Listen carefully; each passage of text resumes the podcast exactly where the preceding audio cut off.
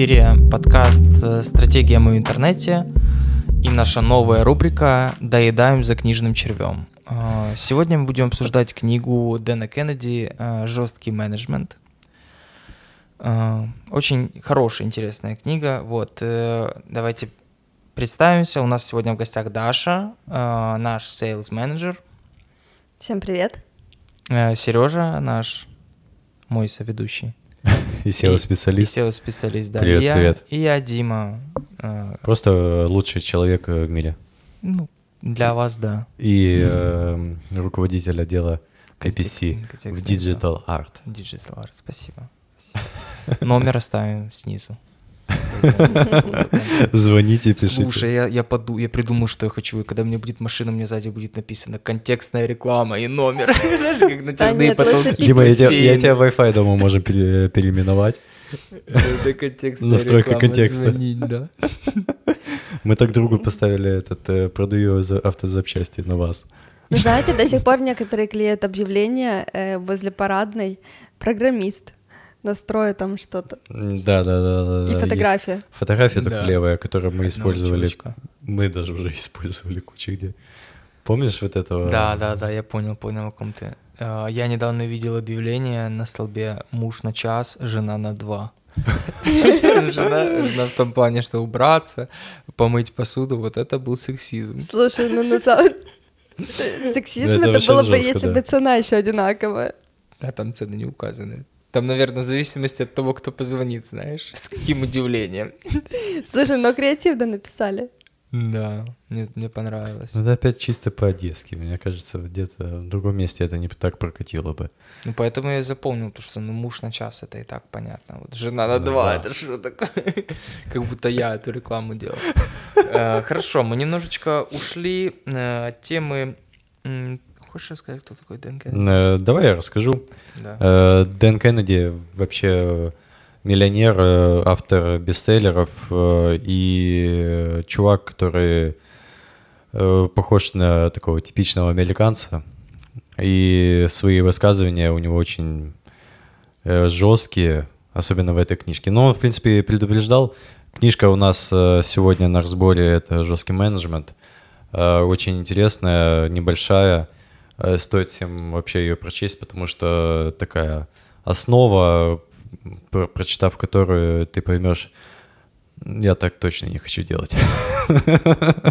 Ну или, главное, правильные мысли. Мы пытаемся сейчас вам донести какие-то свои эм, догадки. Нет, извините, не догадки. Мы же уверенные. Свои эм, Мысли. тезисы, мызи- Да-да. э, мысли. Ну, в общем, погнали. Слушай, а у меня сразу первый вопрос. А ты знаешь, на чем он заработал свои основные деньги? Основные деньги, расскажи мне. А, ну смотри, э, информацию, которую я нашла в интернете, то, что его основная специальность — это информационный маркетинг. Ну да, вообще маркетингом занимается Он консультант и Заголовки, рассылки пишет. Да, то есть э, э, информационный маркетинг, э, курсы. Э, коуч, он э, и консультант во многих, я знаю, компаниях, в IBM был, и там... И разных. что там было написано, то, что он хороший копирайтер. Да, Э, да. ну, понимаешь, копирайтер э, в смысле вот Украины и Америки чуть разные, по-моему, понятия. У нас по-другому к тексту относится. У нас каждый копирайтер классный копирайтер. Мгм. Всем просто все равно на текста, а там текст имеет значение. Мгм. Я, Там- все- я всегда вспоминаю э, фи- мультик этот «Симпсоны» в кино, где э, Гомеру э, реклама прилетает, там, и где ковбой говорит, что может сделать из тысячи долларов 4 тысячи. И он такой, ну, ковбой сказал, что может сделать, значит, он сделает. У них просто другой менталитет. Они как бы и доверчивее, относительно доверчивые. И с другой стороны, у них копирайтер реально придумывает слоганы, э, придумывает э, заголовки классные, продающие. Они понимают всю структуру. Там это именно профессия профессией. У нас э, как бы это профессия, но такая, знаешь, как официант. Да, да, да. Ты кем ты работаешь? Копирайтером. Ага, а нормальную работу не хочешь найти? Так ну, сразу это, конечно, не в обиду никому, но Ну во, многим, во многом у нас так и воспринимается это. И, по-моему, это чуть мешает развитию индустрии копирайтинга в Украине. Ну да, ты, ты перестаешь просто верить в то, что ты делаешь Да. изначально. Вот. А еще он, он э, очень классно продвигает свои коуч- э, коучинги вот эти. Он говорит, что я верну вам деньги за ваше место, если это не сработает. Слушайте, ну то, что он хороший копирайтер, это я с вами не могу не согласиться, потому что э, две из его книг называются «Прокачай мышление миллионера» Мгм. и вторая книга «Притяжение богатства». А, у меня тут сразу включается критическое мышление, Э, и человек, который заработал основное состояние на курсах и э, вообще на самом деле по профессии, и то, что он преподавал в университете Америки э, интернет-маркетинг, э, меня сразу э, продает книги про то, как мышление миллионера, либо как заработать какое-то богатство. Ты считаешь, что не- миллионер не может преподавать? Э, Нет, я тут, знаешь, вспомнила фразу Пелевина в одной из своих книг. Он написал то, что небогатые люди продают совсем бедным свои фантазии о жизни богатых, очень богатых и сказочно богатых. Хорошая цитата, ты знаешь. Я вижу, вот кто подготовился хорошо. Да. Блин, офигенная цитата. Боб- Собственно, это все, что я думаю о всех курсах, о том, как э, типа коучи, либо э, вот эти всякие Понимаешь, курсы у нас я часто считаю, вот проходят. Такие Да, книжки вообще да. это очень круто, знаете, для кого? Для тех э, ребят, которых э, никогда не видели, что такое миллионы, и никогда не видели и не чувствовали, э, что такое цели. э, Вот, вот такого. Такие ребята, например, как в удаленных районах наших, особенно в Одессе, э, бетонных блоков, которые, ну что они видят? Они нифига не понимают, они даже не знают, что такое цель для него. Они не понимают, что такое задача. И, для, и вот эти ребята м, раскачивают их на то, чтобы, дядя, ну давай же, что ты вот это сидишь. Э, Да это не та, э, это так. Я да, считаю, да, что да, это да, один но- из. Но, но они, они еще знаешь, как мыслят, они так мыслят, ой, я скачал книгу «Как стать миллионером», все, у меня все схвачено, сегодня могу идти пить пивко, на следующей неделе начну ее читать. Да. Спешить мне некуда, книжка ж у меня есть. Я и бесплатно. Да-да-да. Месяц проходишь, ты ее открываешь, читаешь, такой, ё-моё, как? Как это можно было написать? И я надеялся, я отказался от работы ради этого. Подумал, сейчас прочитаю. Не, ну Стану кейсы вообще очень интересные такие. Я, я просто, я обжегся на этой теме, только не, не с книгами, э, как стать миллионером, а с курсами, как начать что-то настраивать. И, я вписался на работу, которую я еще не знал, как делать, и такой, у меня же есть этот курс, открываю, а там чисто, ну, ознакомление с программой, привет, она вот так называется, Это- вот так запускается, скачать здесь. есть, Вот да, да, да. Ну, есть Все, такое. и я сижу такой, ё-моё. Что я сделал? Не, ну, как бы да. Но это просто, знаешь, если скачать таких несколько книг и прочитать их, ты понимаешь, что не дело не в том, что э, здесь четко должно быть написано, а после этого ты понимаешь, что, блин, ну, надо вставать, значит, идти делать. Делать, э, опять же, там в этих книжках примерно рассказывают, что такое цели, что такое задачи, что такое, как их вообще пост- поставить. Да, это между где-то словами написано. Но это тоже для них пом- помощь, считаю. Вот для таких, как мы, такие прожженные уже, типа, говорим, а, говно. Да, типа, это будет э, реально ни о чем. А для таких ребят, я считаю, это отличные книги. Ну, знаете, есть еще такие, я сейчас больше говорила про однодневные либо двухдневные такие мероприятия, Да. там, где стоит коуч и рассказывает то, что вы все можете, вы можете заработать миллион. Э, Ну да. Там, э, я знаю, как сделать так, чтобы вы заработали миллион.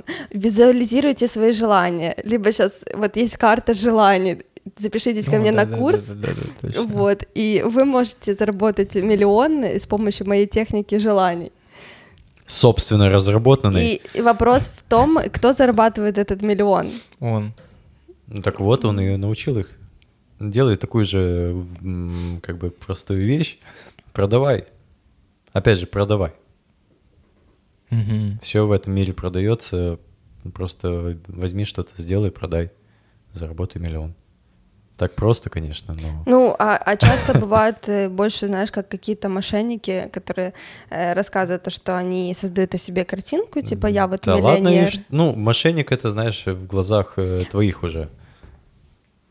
Ну, может быть, потому что я-то все скептически отношусь к таким. Ну, это ж отлично, видишь, ты не поведешься, значит, ты не его клиент. Как бы говорится, в Одессе э, лохов много. Лох не мамонт, да, не вымрет. Да, фраза за фразой, я думаю, что могут еще лететь и лететь. Слушайте, а у меня вот еще встречный еще один вопросик. да. Э, Как вы относитесь э, к названию книги? Жесткий менеджмент. Да.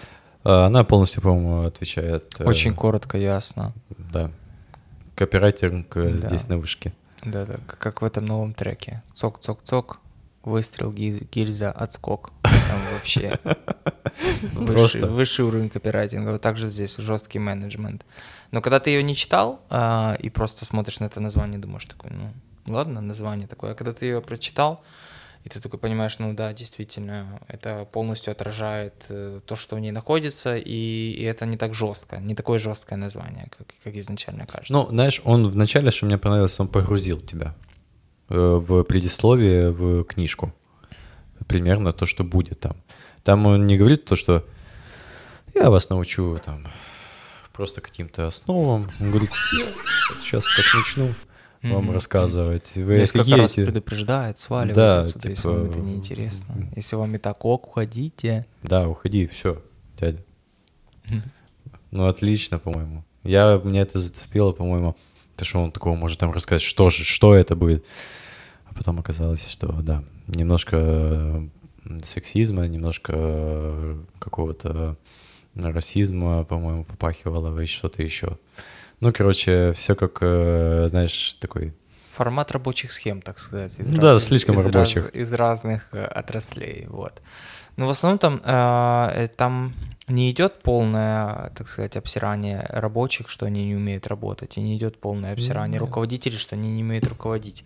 Там идет просто показано в цифрах, сколько вы можете потерять, если вы расхлябанный руководитель, и сколько вы можете потерять, если у вас расхлябанные сотрудники, вы ими никак не управляете. Да, особенно если э, ты сам, если расхляба, ты по-любому наймешь себе расхлябу, потому что чаще всего, как мы заметили, то, что э, работодатель э, нанимает подобных себе, делает, строит такую же компанию. Да, это, скорее всего, компания не так много проживет, Хм. но, как показывает опыт, может и повести. А смотрите, э, что насчет того, то, что я не интересовалась, как на английском языке называются эти книги, но э, прошлась по русской версии, и тут дальше есть жесткие презентации, как продать Мгм. что угодно кому угодно, Жесткий SMM. SMM, Да, жесткий да, менеджмент, жесткий SMM. бренд-билдинг, жесткий директ-маркетинг. Тайм-менеджмент. Слушайте, а не слишком ли много жестокости? Так это серия книг просто, вот видишь, это как общий бренд жесткости уже пошел. И он понял, что тема, что продается, так почему нет? Он автор бестселлеров, э, сколько там у него, 7 бестселлеров, по-моему, вообще. Мгм. И, по-моему, отличный вариант э, продается, продается, ну, опять Зачем же. заморачиваться? Ну да. Не, ну реально, если работает. Все гениально просто, да. Чем сложнее название, тем... ну, Это мы иногда, знаешь, вот это пытаемся что-то э, прийти к какой-то форме ее, как-то там вот это развить ее сильнее, а потом... Зачем? Она Мгм. ж, А, а- а люди, они же гораздо А, проще. проще, да. Будь проще, и люди потянутся к тебе. Поэтому, да, я считаю, что отличное название, у него это сработало, и это круто. Надо попробовать тоже сделать такую книжечку. Знаете, вот я бы хотела э, самое первое заметить то, что автор книги э, в самом начале пишет о том, что э, на сегодняшний день работает он один, и у него есть помощница, которая находится за сколько-то там тысяч километров от него. То есть изначально это человек по образованию э, интернет-маркетолог, насколько я поняла. Нет, не интернет А как? Просто маркетолог, по-моему, больше. Но больше письма, рассылка, вот это вот Копирайтинг. Так вот, и этот человек э, рассказывает о том, как правильно управлять персоналом. Мгм. Притом у него ноль сотрудников Сейчас. э, сейчас, да, но как бы я не нашла информацию, сколько у него было сотрудников. Давай так. Как он говорил в этой книжке Мгм. о том, что у него было больше 40 сотрудников, он и нанимал их, и увольнял, но он пришел к такой форме э, в том, что ему комфортно э, работать э, относительно одному. Мгм. Почему он так? Скорее всего, здесь можно сказать, что это какой-то ассоциативный человек. э, с Либо эти э, меры управления, которые он приводил в книге, э, ну, как бы давали проблемы с его сотрудниками, потому что ни один человек не выдержит такого Ну да, так, отношения конечно. к себе. Нет, вы не правы, смотрите.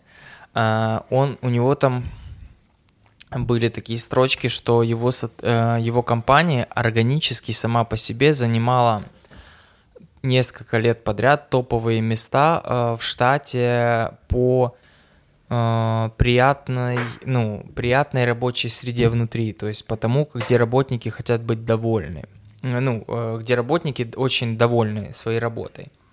То есть он оставлял в, компании только тех, кто был близок по идее к нему, вот, и им было проще с ним тогда работать.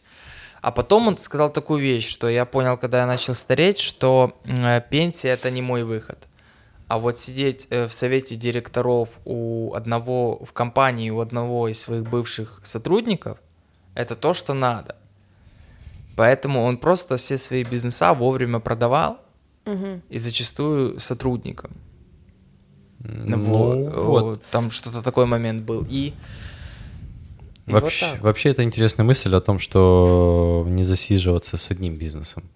Ну вот ты, э, он, скорее всего, похож на такого человека, который построил бизнес, потому что он приводит э, в книжке, что он много какими бизнесами занимался. Он э, из таких людей, которые строители, я их так называю, построил, автоматизировал, пошел дальше. Грубо говоря, продал свою компанию, все. Он постоянно в этом движе, м, м, этот, как грубо говоря, стартапа. Мгм. Ну вот знаешь, м, я с тобой как бы э, согласна и думаю, что да, действительно ему такая модель больше всего подходит, потому что э, то, что я прочитала в книге, э, ем- ну, с таким отношением к людям, ему достаточно тяжело выстраивать долгосрочные отношения с сотрудниками, потому что всех нужно слышать, э, уважать и как бы понимать их проблемы, проникаться, понимать, что они люди. А вот гораздо проще придумать идею, ну крутую идею, да, это не каждому дано, это тоже талант, э, но вот эту вот идею как бы создать и передать бразды правления э, другому человеку, кто умеет работать с людьми. Мгм, да. Он это четко понимает, что круто, что он не может долго ужиться. Да, С он кем-то. это, кстати, признает. Да, и поэтому... Ну, признает в плане то, что вот ему комфортно работать с одной помощницей, Да. которая находится. И то далеко. Да.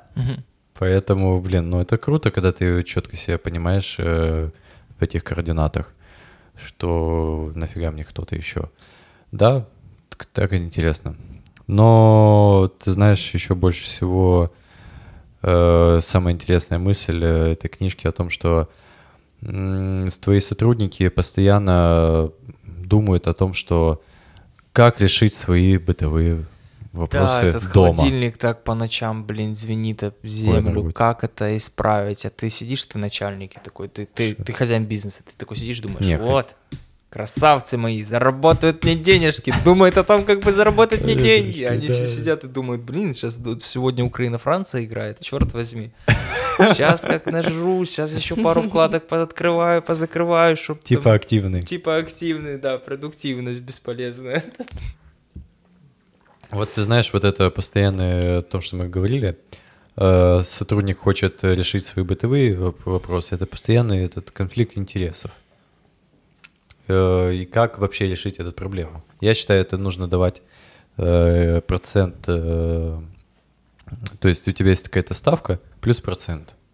Так ты понимаешь, что, ну, грубо говоря, ты получаешь там 600 долларов, и чтобы получить тебе 800 или 900, тебе надо, ну, как бы напрячься, взять ответственность на себя.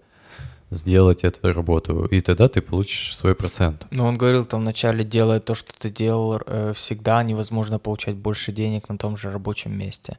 По, ну, вот это есть Ну. дви- двигатель э, рабочей силы, в принципе, по, по, по веткам и куда кто дальше рас- по ступенькам поднимается. То есть нет смысла тебе идти сейчас к руководству и говорить, ребят, я работал, даже вот э, со стороны господ, либо со стороны рабов, как говорят.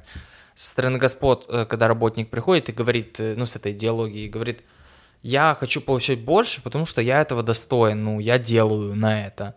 А со стороны рабов, даже если работник приходит и говорит такой, ну, я, я, я очень много делал, можно мне теперь получить за это деньги? Э, но по факту он, он, это затея бесполезна, потому что он выйдет из кабинета руководства и поймет, что он, он, он делает то же самое. Он завтра будет делать то же самое, послезавтра будет делать то же самое. Почему ему должны платить больше? Грубо говоря, ты постоянно в проигрышном варианте. Да, ты постоянно в проигрышном варианте. Ты либо изначально себя нормально продавай, либо меняй место. По поводу того, как заставить сотрудника не думать о своей э, этой, ну, о том, что там с дома с холодильника, легко и просто. Уволить его надо, и все. Нанимать долго, увольнять быстро. Потому что это, это, знаете, это как, э, это как с отношениями э, в, ну, в юном возрасте. Ты такой, у тебя есть первая девушка, и ты такой, вот это она классная, лучше ее никогда не будет, никого вообще. Проходит некоторое время, Она тебе появляет много, появляется много опыта, и тут у тебя третья уже девушка, и тебя спрашивают, что, что ты думаешь о своей первой? Ты такой, господи, чем я вообще думал? Это, ну, то, что есть у меня, это офигенно. Да, и, вот- и вот это, э, и, э, я эту идеологию перевожу на, на работников. То есть не надо думать, что вот этот работник, он будет с тобой, ну, э, если ты сейчас недоволен им, что он, что он что-то там исправится, если ты ему дашь больше денег, просто вот все, нанимай долго, э, увольняй быстро. Даша, ты что думаешь по поводу увольняй быстро э, и Нанимай, Нанимай долго. долго. А, Слушай, ну вот э, я э, выписала себе такую фразу, то что а, если сотрудник, получается, ну как бы э, тема автора в том, то, что если сотрудник не приносит прибыли, от него нужно избавиться, и в качестве иллюстрации приводится скаковая лошадь. Да, то есть э, как бы рисуется в целом картина, э, то, что работодатель, которого интересуют только деньги, и который привык выжимать из работников по максимуму, чтобы потом через год-два выкинуть выгоревшего сотрудника на помойку, а на его место нанять свежего и молодого. Мне кажется, это работало лет 90 назад э, в Европе. Э, Знаешь, начало индустриального такого жесткого, когда ты работаешь по 16-20 часов, э, тебе 18 лет, и на заводе У сидишь. тебя двое вот это- детей, усы. И ковбойская Ну шляпа. тогда реально вот это, по-моему, так и работало, то, что работай за доллар, э, ты должен делать все максимум. Вот примерно это как с концлагерями. Это как э, в фильме, да? У меня есть доллар. Да, у меня есть доллар. И тут уже все. Слушайте, ну так э, смысл в том, что автор э, всерьез описывает э, скаковую лошадь, то, что он описывает, что он увлекается скаковыми лошадями. Да, Вот. у него и- есть, они и были, по-моему. Да, и то, что если, допустим, э, лошадь уже не может участвовать в соревнованиях, от нее нужно избавиться. И аналогия приводится с сотрудником, то есть выжить из сотрудника максимум, и как только он же выгорел, его отправить на воздух. Да, а потом э, он еще не принимает сотрудников, которые уже выгорели. Ну, или сейчас выгорают. какое-то такое очень потребительское отношение к людям, вам не кажется? И посмотрите, с другой стороны, сотрудник не может получать на рабочем месте больше за то, что он делал. Будет делать дальше. Это новый шанс для него. В любой, любой кризис — это возможность для роста. Не знаю, как по мне, э, если ты э, выжимаешь максимум, да, Мгм. здесь сейчас за один раз. Зачем? А, ну это да. Он в долгосрочной перспективе все равно, давай так, ты можешь в- работать с одним и тем же, ну, понимаешь, с его идеологией в том, что он не может долго работать с одними и теми же людьми, он и выжимает из него. Он постоянно в каких-то стартапах, ему нужен здесь и сейчас результат, и максимум, чтобы этот человек сделал. Вот в этой идеологии его это правильно. С нашей точки зрения, типа, немножко вот этой толерантности и там еще чего-то. Э, нет, это ненормально, потому что мы понимаем, что мы не живем уже в стартапе, угу. мы не хотим стартапа. Мы хотим, э, ну, как бы сохранить какой-то дух, может быть, стартапа, вот этой легкости, но мы хотим работать на перспективу и э, получать прибыль дальше. С нашей точки зрения это уже немножко... Ну, в середине скудно. книги он э, становится более мягким и говорит, что сотрудникам надо давать... Э, вот, что мне понравилось. Он говорит, тот, кто работает хорошо, должен получать хорошо. Вот, он, он, он не, не совсем узурпатор, он просто приводит самые кризисные моменты, ведь он же был кризис-менеджером когда-то. Да, ну и большинство это стартапы вот эти, где вот здесь сейчас нужен результат. Поэтому если ты, вот особенно в стартапе, если ты не сделал максимум, компания это не запустится. Да, потому что э, платить надо из того, что сделано, а не из того, что делается. А в большой корпорации, где уже все отстроено, все бизнес эти процессы, ну, грубо говоря, уже почти все отстроено, зачем что-то вот это э, сильно напрягаться-то? Слушайте, ребята, а вот у меня к вам вопрос. Как вы относитесь э, к этой э, фразе вы хозяин зоопарка, а не зебры. Ну да, надо сделать так, чтобы они выглядели ну, достаточно, приносили деньги, тебе так сказать. Не каждый. Черное и Ну да, а зачем их нанимать? Нанимать лишь бы нанимать? Ну, все же должно приносить свою прибыль. И мне кажется, поэтому у него один из сотрудник, чтобы ну, не, не приносить убыль. Потому что все остальные не согласны быть зебрами. Грубо говоря. Ну да. Или как, как есть вот клиент, э, с которым мы когда-то давно созванивались, и у нас по, по нашим данным у него там продаж на 30 с чем-то тысяч долларов за месяц. Мы с ним разговариваем, и он нам рассказывает, как и за вычетом операционки и всех остальных расходов он получает 10 тысяч гривен в месяц чистыми прибылями. Но этого не замечается из-за того, что он постоянно деньги постоянно в, в обороте. обороте. Да, да, да. Угу. То есть, если бы он даже, если бы он ничего бы не, делал для анализа, он бы этой штуки не нашел. А так он видит и понимает, что... Понимает, ну, надо что решать. надо уволить кого-то. Вот тут э, есть, конечно, интересные цитаты Генри Форда. Э, Дима, ты как профессионал. Цитат Генри Форда. Вот, по-моему, в начале. Вот есть, вот эпиграф там подписано. А, а, а. А, есть два а, способа, есть два вида сотрудников. Те, которые уходят до, э, те, которые занимают большую, большую должность и уходят до 6, и те, кто занимают э, небольшую должность, низкую, но уходят после 6 из-за того, что э, работают. Э, ну, все, все это время занято работой. Зачастую э, первый тип э, это, это результат э, труда второго типа, то есть человек, который оставался после шести работать э, и, и работал, э, в итоге стал человеком, который может уходить до шести. Да. Но, слушай, Генри Форд был таким интересным э, чуваком, когда у него открылся новый завод после того, как он первую модель свою начал перевыпускать. Он, он ее закончил выпускать, начал новую выпускать, и никто не хотел идти к нему на завод работать. Угу. Скотские условия, так сказать. Мало платят. Америка начала 20 века. И он тогда такой, никто э, в корпорации Форда не будет получать меньше 5 долларов в день. А это было вообще 5 баксов. Ты что? Люди за доллар 80 работали в день. Угу. Но там не все так просто. Так. Там, короче, ты должен был соответствовать э, ряду критериев. Ты должен был быть женат, у тебя должно было быть двое детей. Ты должен был быть всегда трезвый, и э, ты должен был быть готов к тому, что Генри Форд со своими ребятами, либо ребята Генри Форда, у него целое ведомство было, которое могло в любой момент прийти к тебе домой и проверить, насколько у тебя чистые простыни. Если mm. они грязные, ты эти 5 баксов не получаешь. Слушай, ну на самом деле такие условия, э, я так понимаю, они искали надежного человека. То есть, угу. если у человека есть жена, двое детей, то вряд ли он соберется в один прекрасный момент и уйдет. То есть ему надо содержать эту жену и этих двоих детей. Да, там даже прогулы детей в школу считали. Да, то есть ответственного человека, по сути, они так определили, да, критерии. Угу. Вот. И, ну, наверное, очень четкого к деталям, к чистоте, там вот какие-то такие вот... Э... Моменты все Да. Ну вот, э, ты берешь больше ответственности, больше получаешь. Ну, Ну, в этом случае точно это сто процентов работало так. Ну да.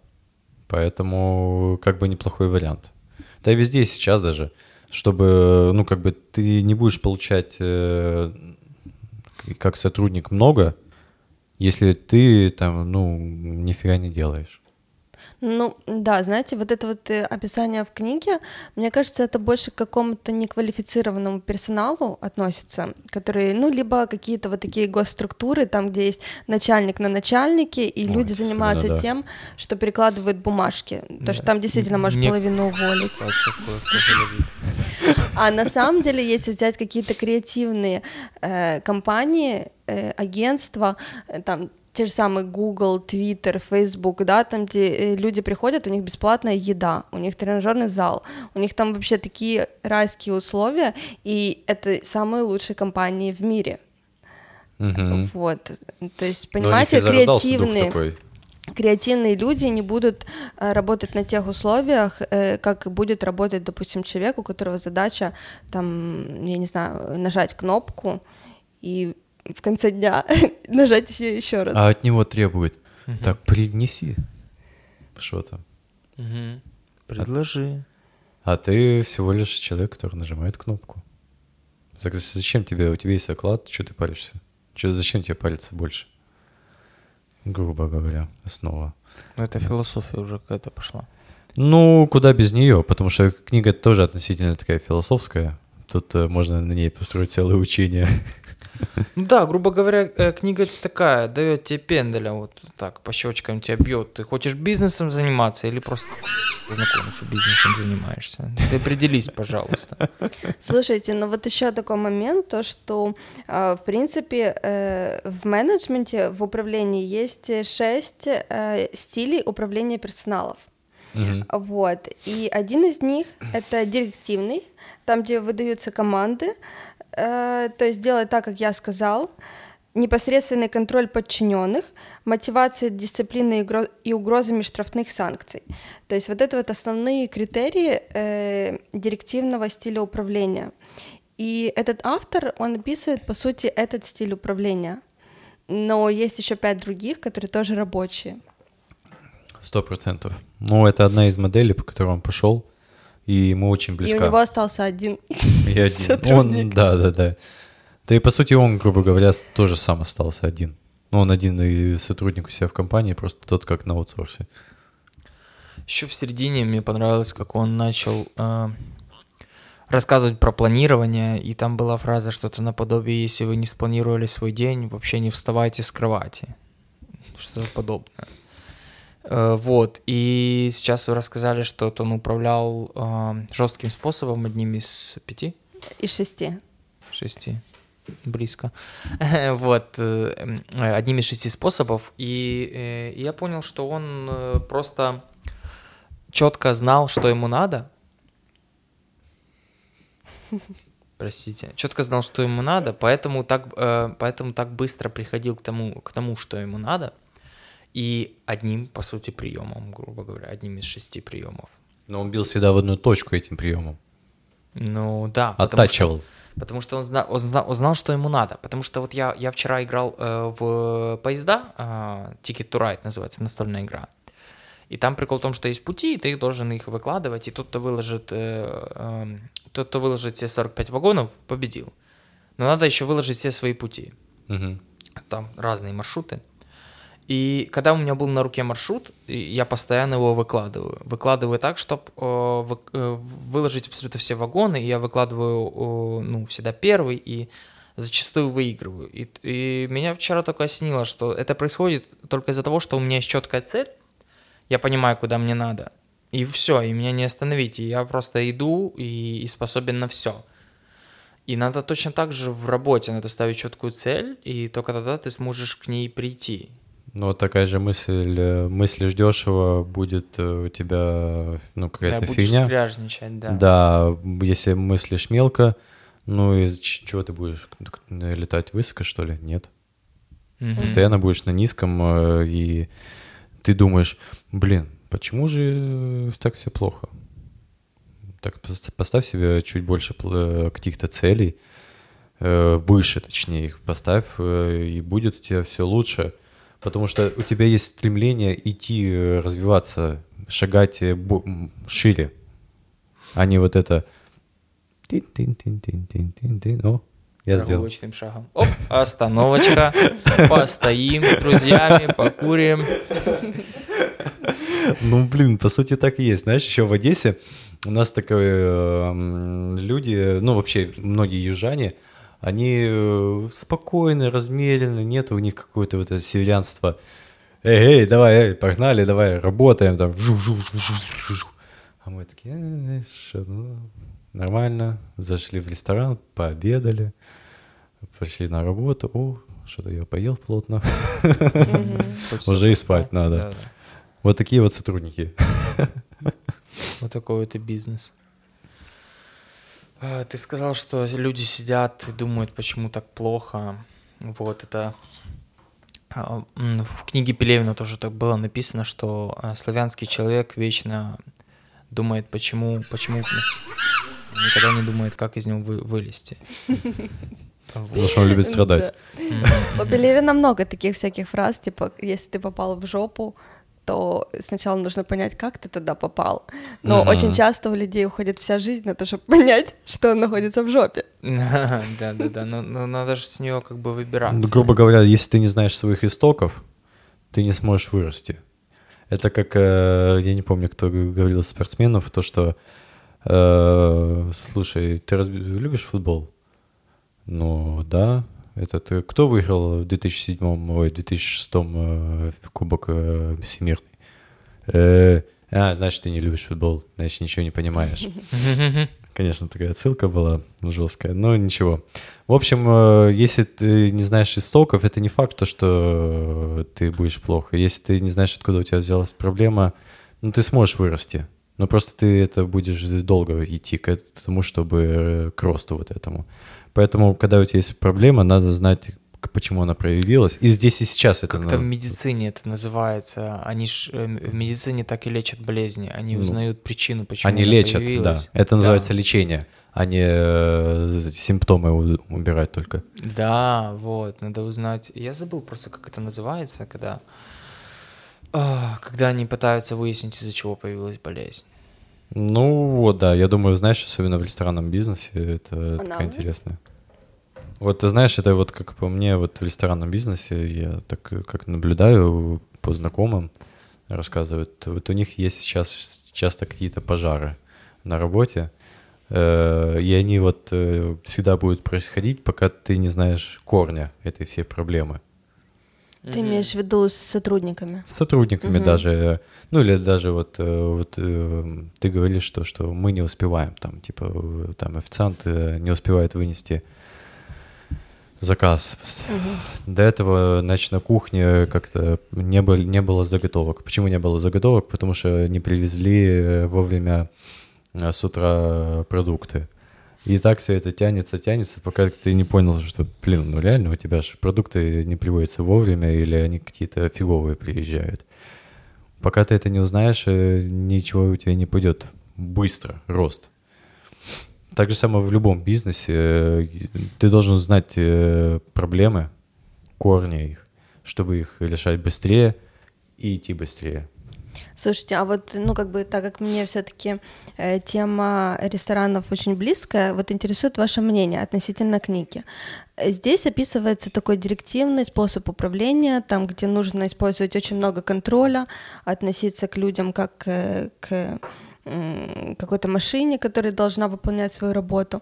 Но если взять, например, э, рестораны рестораны, то там постоянно нехватка персонала. С чем это связано? С тем, то, что оплата труда э, в Украине ниже, чем в других любых странах, и очень многие наши повара уезжают на заработки в ту же самую Польшу, э, там работают, э, получают больше денег, и получается ресторанов много, вообще общепита, людей, которые хотят работать в ресторане, все меньше и меньше, идет очень высокая конкуренция за повара, И особенно в сезон, когда открываются аркадии и так далее, mm-hmm. все переманивают высшими зарплатами, но в конце очень часто такое бывает, что им за последний месяц не платят зарплату, пообещают золотые горы, но не, не платят. Но тем не менее э, идут туда сотрудники, ресторанам некому нанимать, вот, и там, знаете, как бы настолько высокая конкуренция среди ресторанов, то, что не получится относиться к повару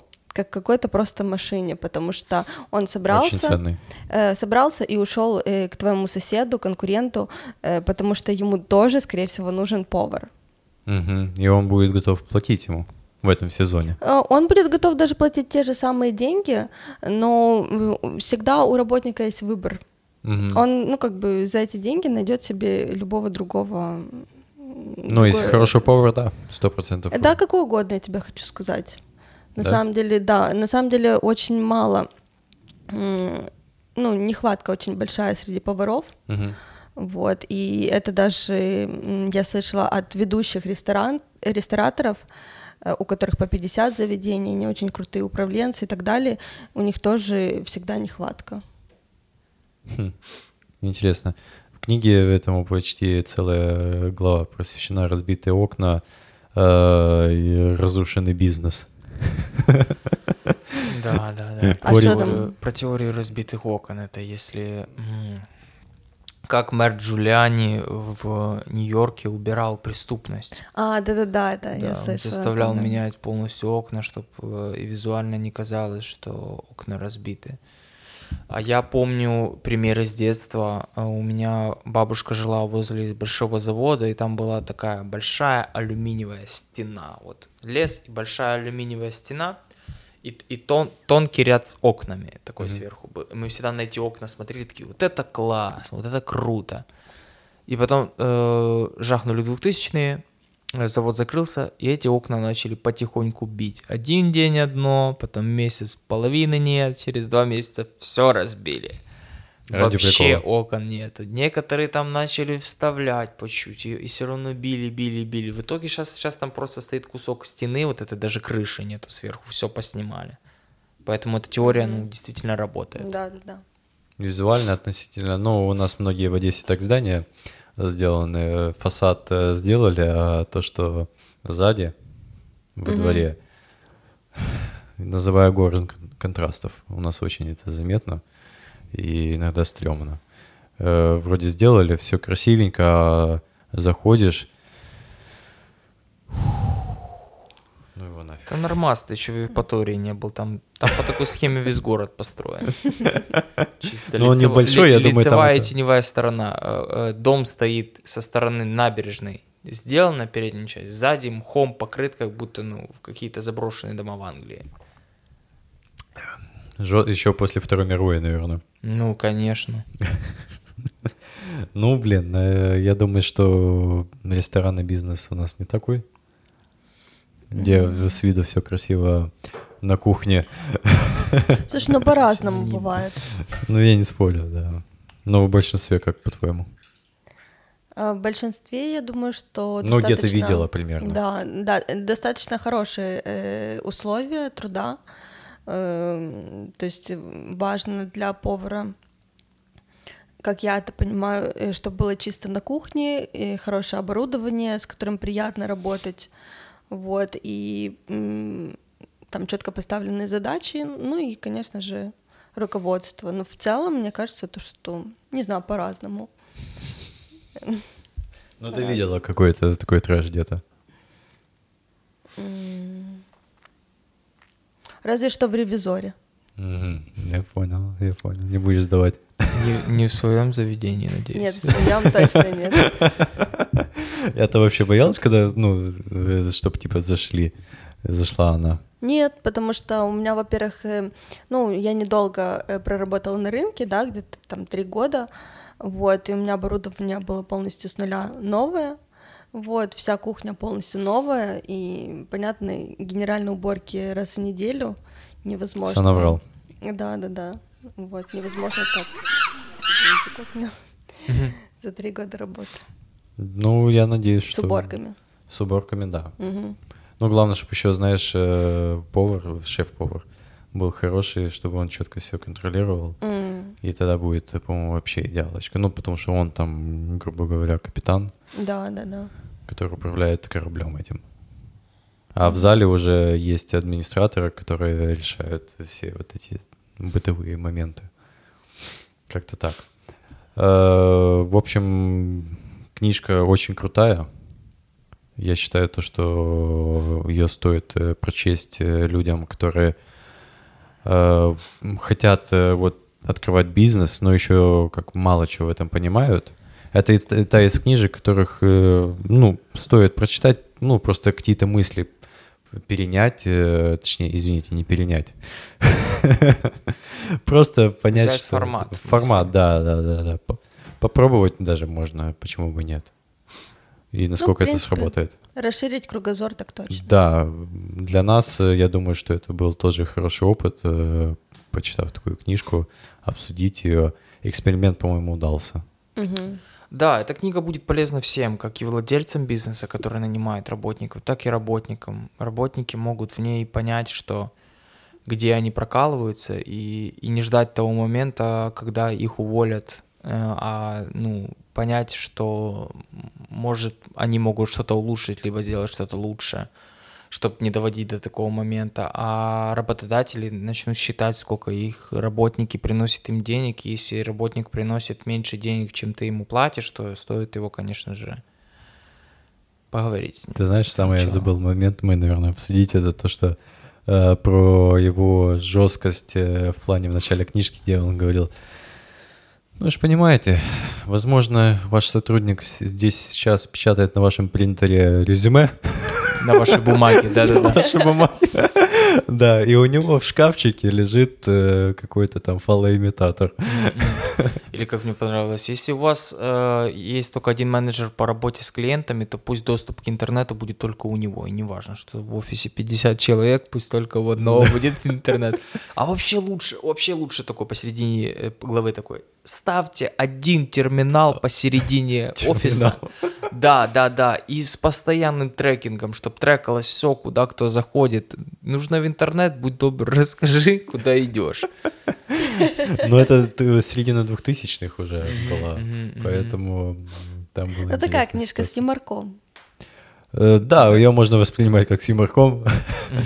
А Потому что мы же понимаем, что в реальных условиях труда такого. Да, попробуй. Всем все равно, к сожалению. Да, я думаю, что много было сказано, и книжка, ну, в общем, стоит почитать, э, читайте. Это круто. Да, надеемся, мы встретимся с вами еще в следующих выпусках «Доедаем за книжным червем». Э, Это была книга э, Дэна Кеннеди «Жесткий менеджмент». Посмотрите ее обязательно, послушайте.